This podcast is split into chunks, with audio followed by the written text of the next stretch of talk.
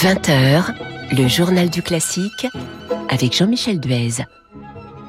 Bienvenue dans le journal du classique dont l'invité sera dans un instant Héloïse Gaillard pour son disque consacré à Elisabeth Jacquet de la Guerre. Elle nous parlera de cette compositrice dont Louis XIV a été le protecteur. Avec la soprano Maëlys de Villoutray, elle a enregistré deux cantates, Judith et Sémélé. Et Héloïse Gaillard nous parlera également de l'académie qu'elle vient de fonder et qui ouvrira ses portes au printemps prochain. Mais dans un premier temps, voici le palmarès du concours international de Genève dont la finale avait lieu hier. Le lauréat est le jeune pianiste canadien Kevin Chen. Il est âgé de 17 ans. Le deuxième prix est allé au russe Sergei Beliavsky, âgé de 28 ans. Et le troisième prix a été attribué ex aequo à la japonaise Kaoruko Igarashi, 27 ans, et au chinois Xinjiang Wei, âgé lui de 23 ans je vous propose d'écouter le lauréat Kevin Chen en finale. Il a interprété le concerto pour piano numéro 1 de Chopin.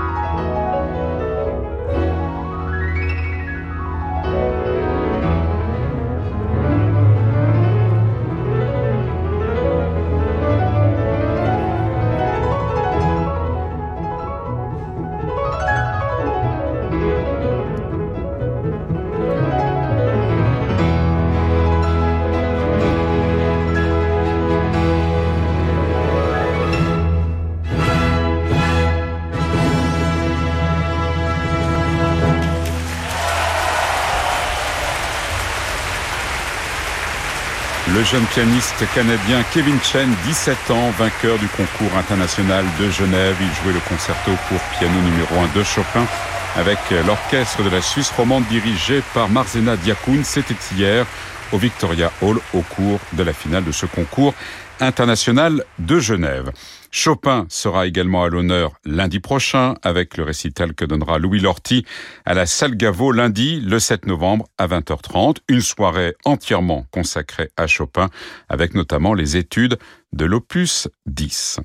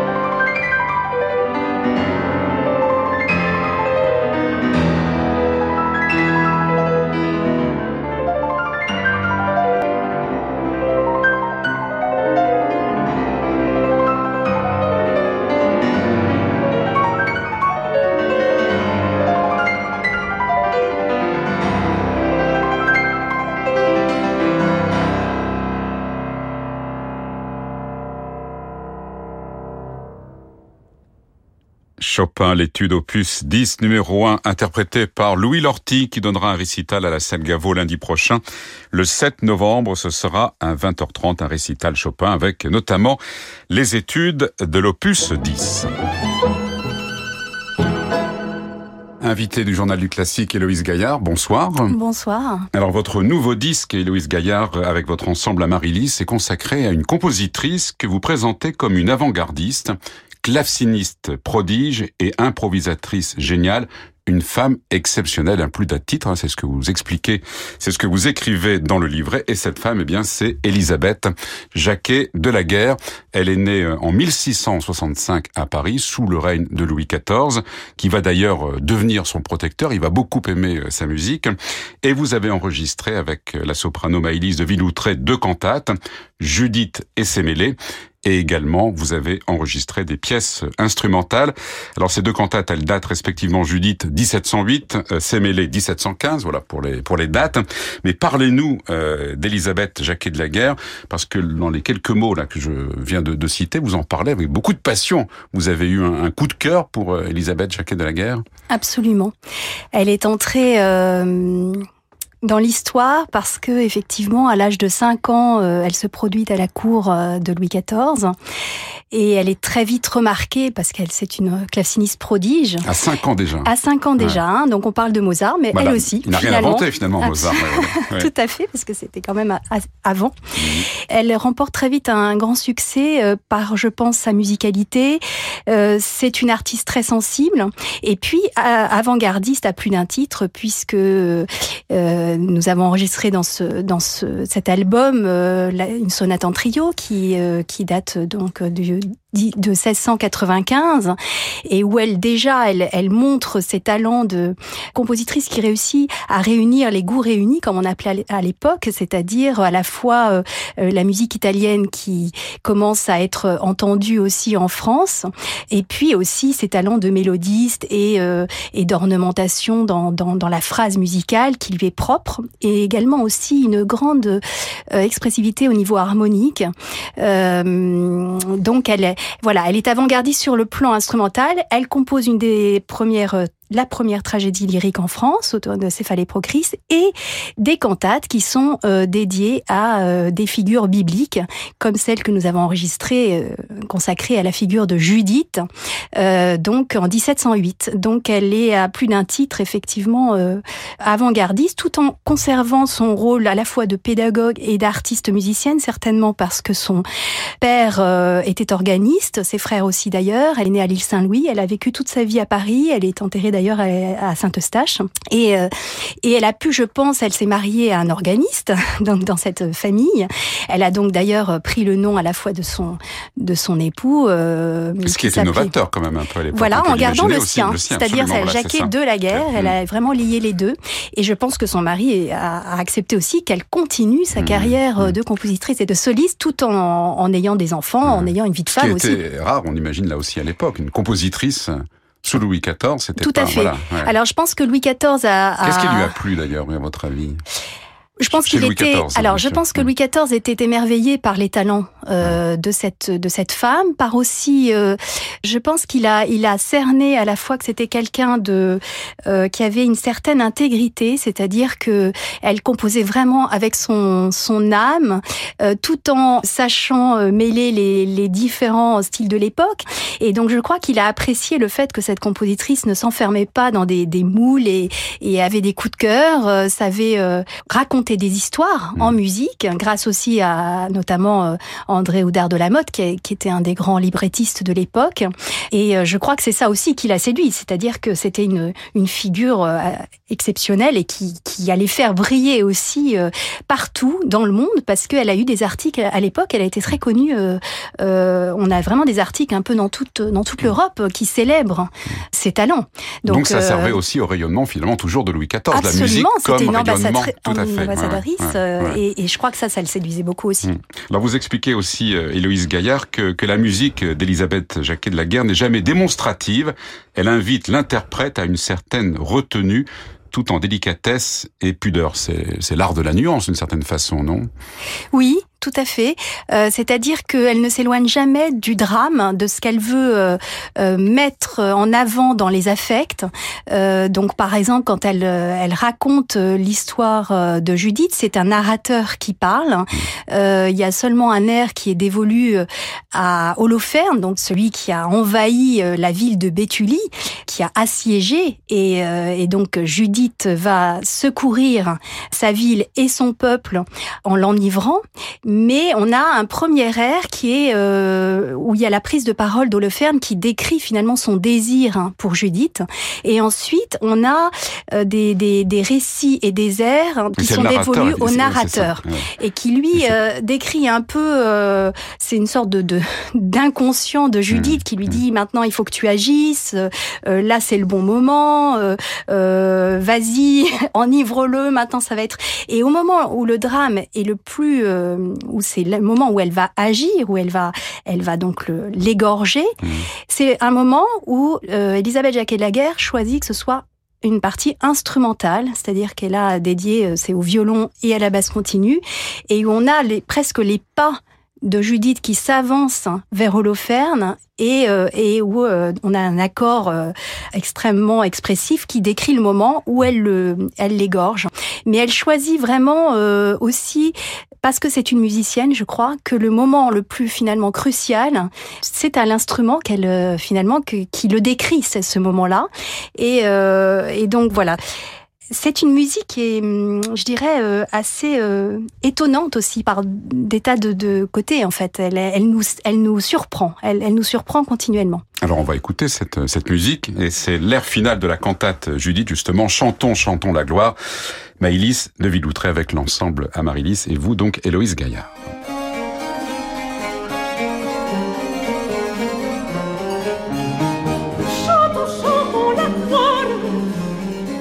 Du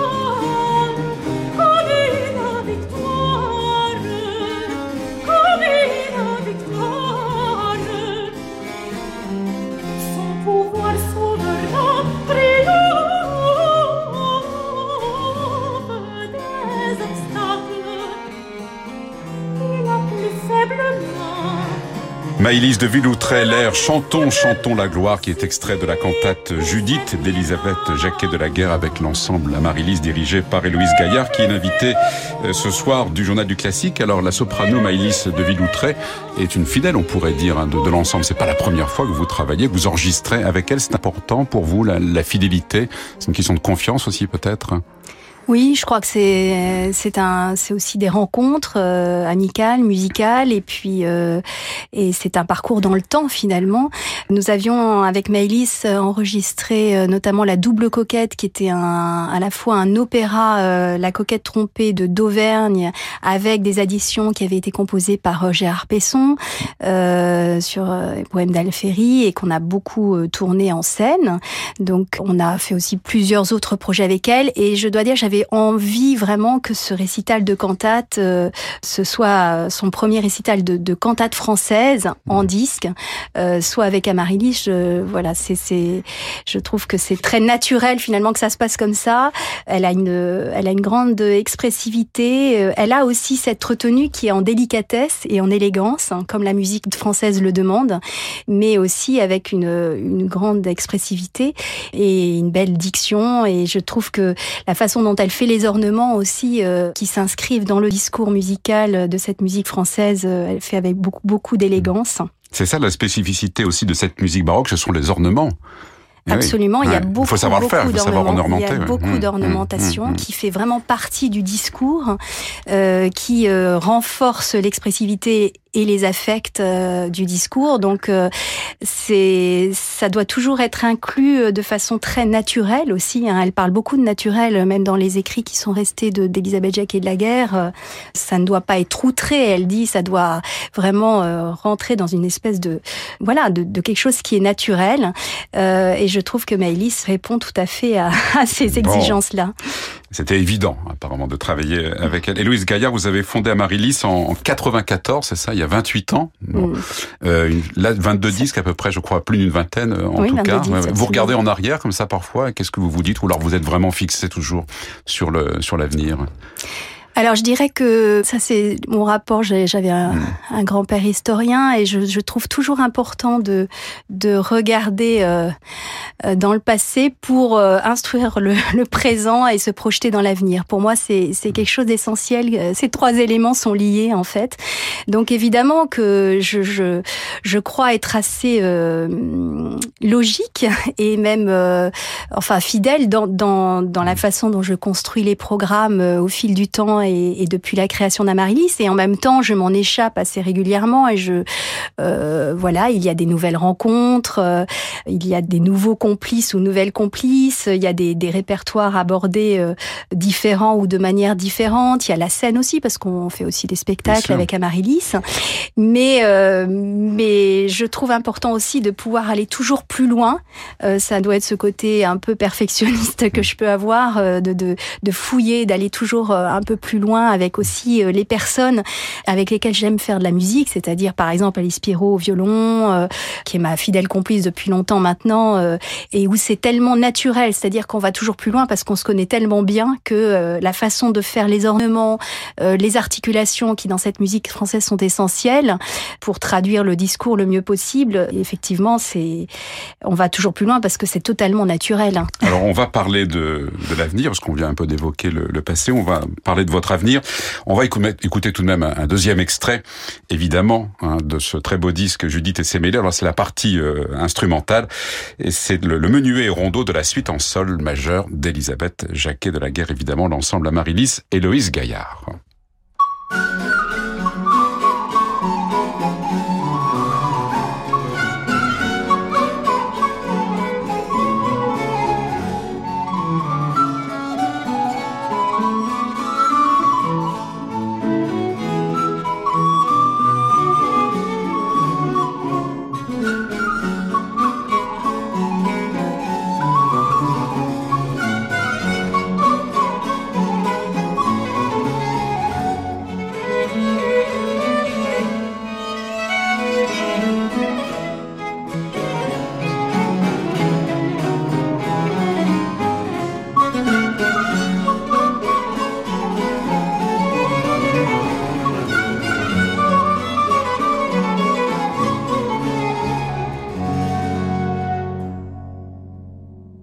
L'ensemble Amaryllis, Héloïse Gaillard, la suite en sol majeur d'Elisabeth Jacquet de la Guerre, votre nouveau disque, Héloïse Gaillard, consacré à cette compositrice qui est née, il faut le rappeler, en 1665 et vous avez enregistré aussi avec la soprano Malise de Villoutray deux cantates, Judith et euh, On, on, a dit qu'on allait parler de l'avenir. Vous avez euh, fondé une académie qui s'appelle les Chants d'Ulysse avec euh, Patricia Petitbon, ce qui n'est pas rien, sous le parrainage, elle là non plus, c'est pas rien, d'Olivier Pi. Et la première session euh, est fixée au printemps prochain, en avril, hein, c'est ça. Racontez-nous un petit peu hein. les ambitions, le projet de cette, de cette académie, les Chants d'Ulysse.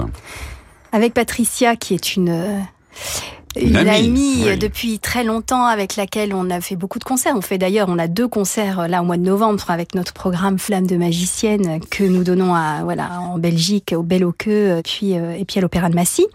Euh, on parle beaucoup de transmission avec Patricia depuis longtemps et je crois qu'on est arrivé à un moment, l'une et l'autre, nous avons enseigné sous diverses formes, conservatoire, en masterclass et puis on avait envie de, créer un moment particulier de rencontre qui nous caractérise aussi, c'est-à-dire euh, qui permettent de mêler les arts. Hein. C'est la raison pour laquelle aussi euh, nous avons demandé à Olivier Pi d'être notre parrain pour euh, montrer plus clairement cette finalement l'identité de cette cette académie dans deux lieux qui sont deux lieux assez exceptionnels du territoire de la région Pays de la Loire, qui est la région dans laquelle Amaryllis a son développe et est implanté. implanté. Mm. et euh, c'est l'abbaye royale de Fontevraud, euh, qui est un lieu euh, absolument exceptionnel, un lieu aussi d'enregistrement. D'ailleurs, nous avons enregistré avec Amaryllis, et puis un lieu où les arts plastiques aussi sont extrêmement présents, avec un musée d'art moderne aussi. Et puis euh, euh, le théâtre Le Dôme de Saumur, qui est un théâtre à l'italienne euh, avec une acoustique euh, vraiment magnifique, qui euh, accueille aussi dans ce théâtre les locaux d'école de musique. Ça va permettre en fait d'avoir ce qui nous, ce qui est important pour créer une académie, mmh. c'est-à-dire des lieux propices pour enseigner la musique Alors, avec un théâtre. Il y aura du chant, de la, de la musique instrumentale. Voilà, il y aura du chant. Il y a Patricia Petitbon, Robert Expert, des, des musiciens, Alice Pierrot, euh, Marie Van Rijn au clavecin, Atsushi Sakai à la viole violoncelle.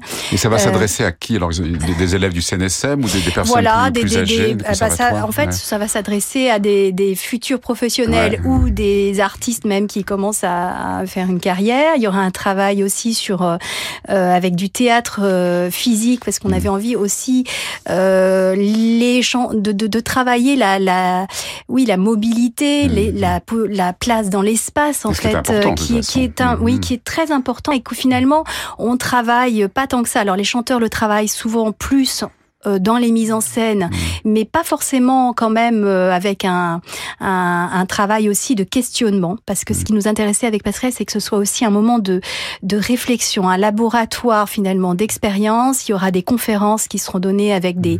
des binômes comme euh, Olivier Pi qui interviendra avec un astrophysicien, un apnéiste avec un poète. Enfin, l'idée c'est vraiment de croiser justement toutes ces disciplines artistiques qui construisent l'artiste de demain finalement, enfin l'artiste de demain et l'artiste euh, du présent.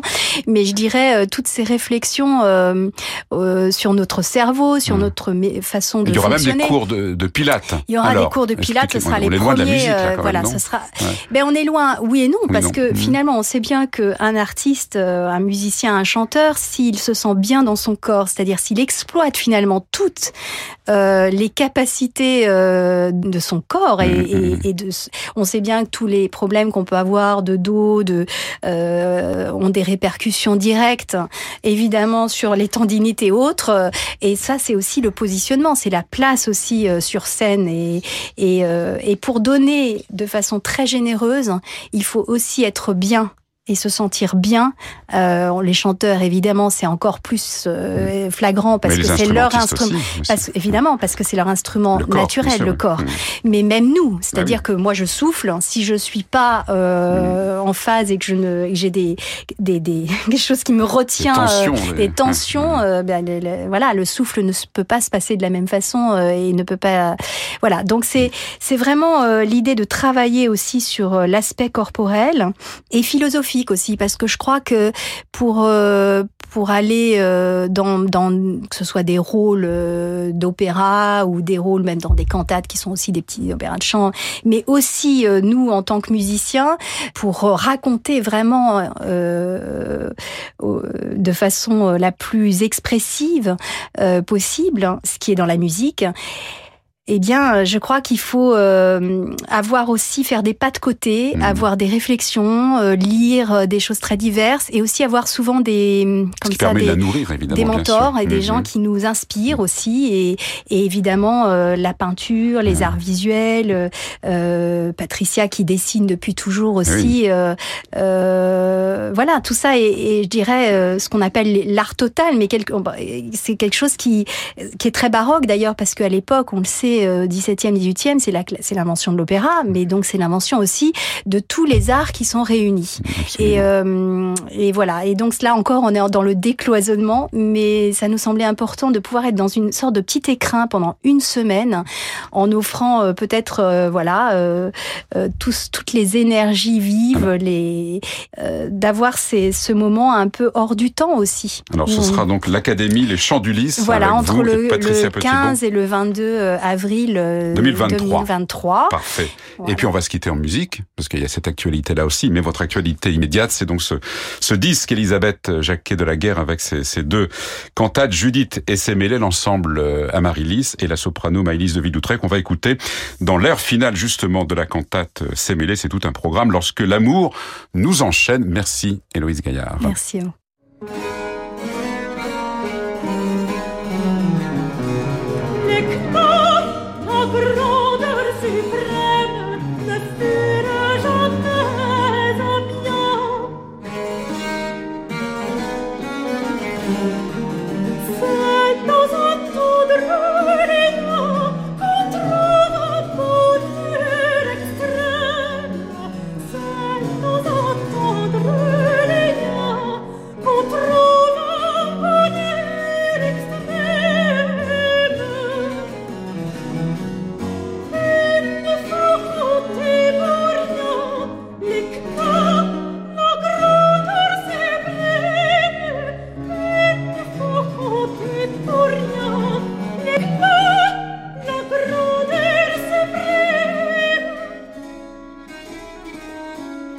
La soprano Maëlys de Villoutray, l'air Lorsque l'amour nous enchaîne de la cantate Sémélé d'Elisabeth Jacquet de la Guerre avec l'ensemble Amaryllis dirigé par Héloïse Gaillard.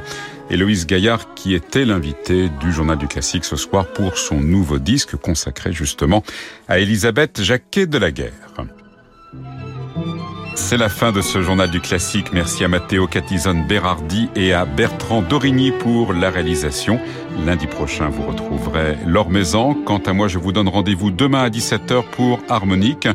Dans un instant, les variations de Francis Drezel. Bonne soirée et bon week-end avec Radio Classique.